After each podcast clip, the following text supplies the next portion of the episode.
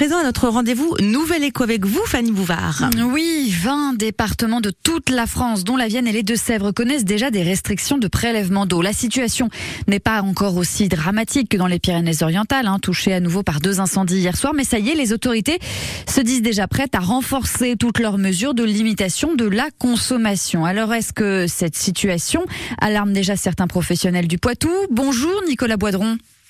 Bonjour. Vous êtes justement gérant d'une station de lavage, l'AFCAR, à Dissé, dans la Vienne. En octobre dernier, en octobre dernier, nous avions hein, sur notre antenne euh, parlé de, de, la situation inquiétante, votre désarroi. Vous l'aviez dit très clairement. Comment se porte votre activité aujourd'hui? Eh ben, écoutez, on va dire que l'activité est un petit peu repartie, même si l'attitude euh, et le comportement des clients a quand même changé par rapport au lavage des véhicules. C'est-à-dire? Donc, euh, bah, en fait, on s'est rendu compte qu'il y avait quand même beaucoup moins de passages euh, en centre de lavage. Les clients ont préféré garder l'habitude de laver chez eux, malgré que ce soit pas forcément une très bonne idée. D'accord. Alors, est-ce que euh, pourquoi pas une bonne idée d'ailleurs?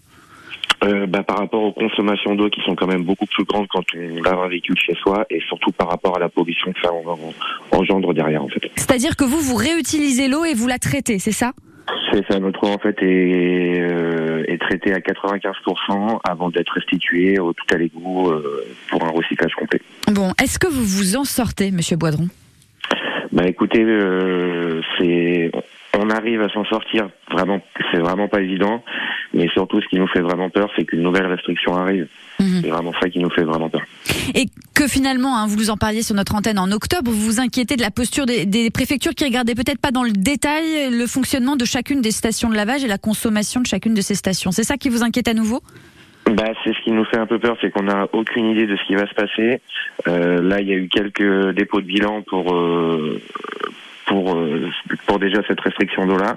Et par contre, malheureusement, si ça se reproduit et qu'ils nous mettent les mêmes restrictions, on va dire cet été ou quoi que ce soit, euh, là, ça va pas être deux trois deux trois dépôts de bilan, ça va être au moins une cinquantaine de dépôts de bilan. Mmh, c'est-à-dire que euh, les reins ne sont plus assez solides, les finances sont plus là, quoi. Exactement.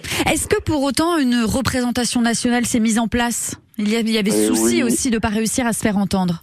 Oui, oui, là on a une association qui s'appelle l'association ADEL euh, qui veut regrouper tous les laveurs automobiles de France, euh, qui est en train de se monter, mais bon c'est pareil, entre le temps que ça se monte et le temps de, de réaction, euh, qu'est-ce qui va se passer concrètement? Est-ce que ça, est-ce que ça va vraiment porter ses fruits? C'est tout ce qui nous inquiète, nous, euh, professionnels du lavage. Merci beaucoup, Nicolas Boidron, d'avoir pris le temps hein, ce matin de faire le point avec nous sur la situation pour les stations de lavage et notamment la vôtre, l'AFCAR, à Dissé, dans la Vienne. Nous reviendrons vers vous hein, en fonction évidemment de l'évolution de la situation. Bonne journée à vous. C'est très gentil, merci.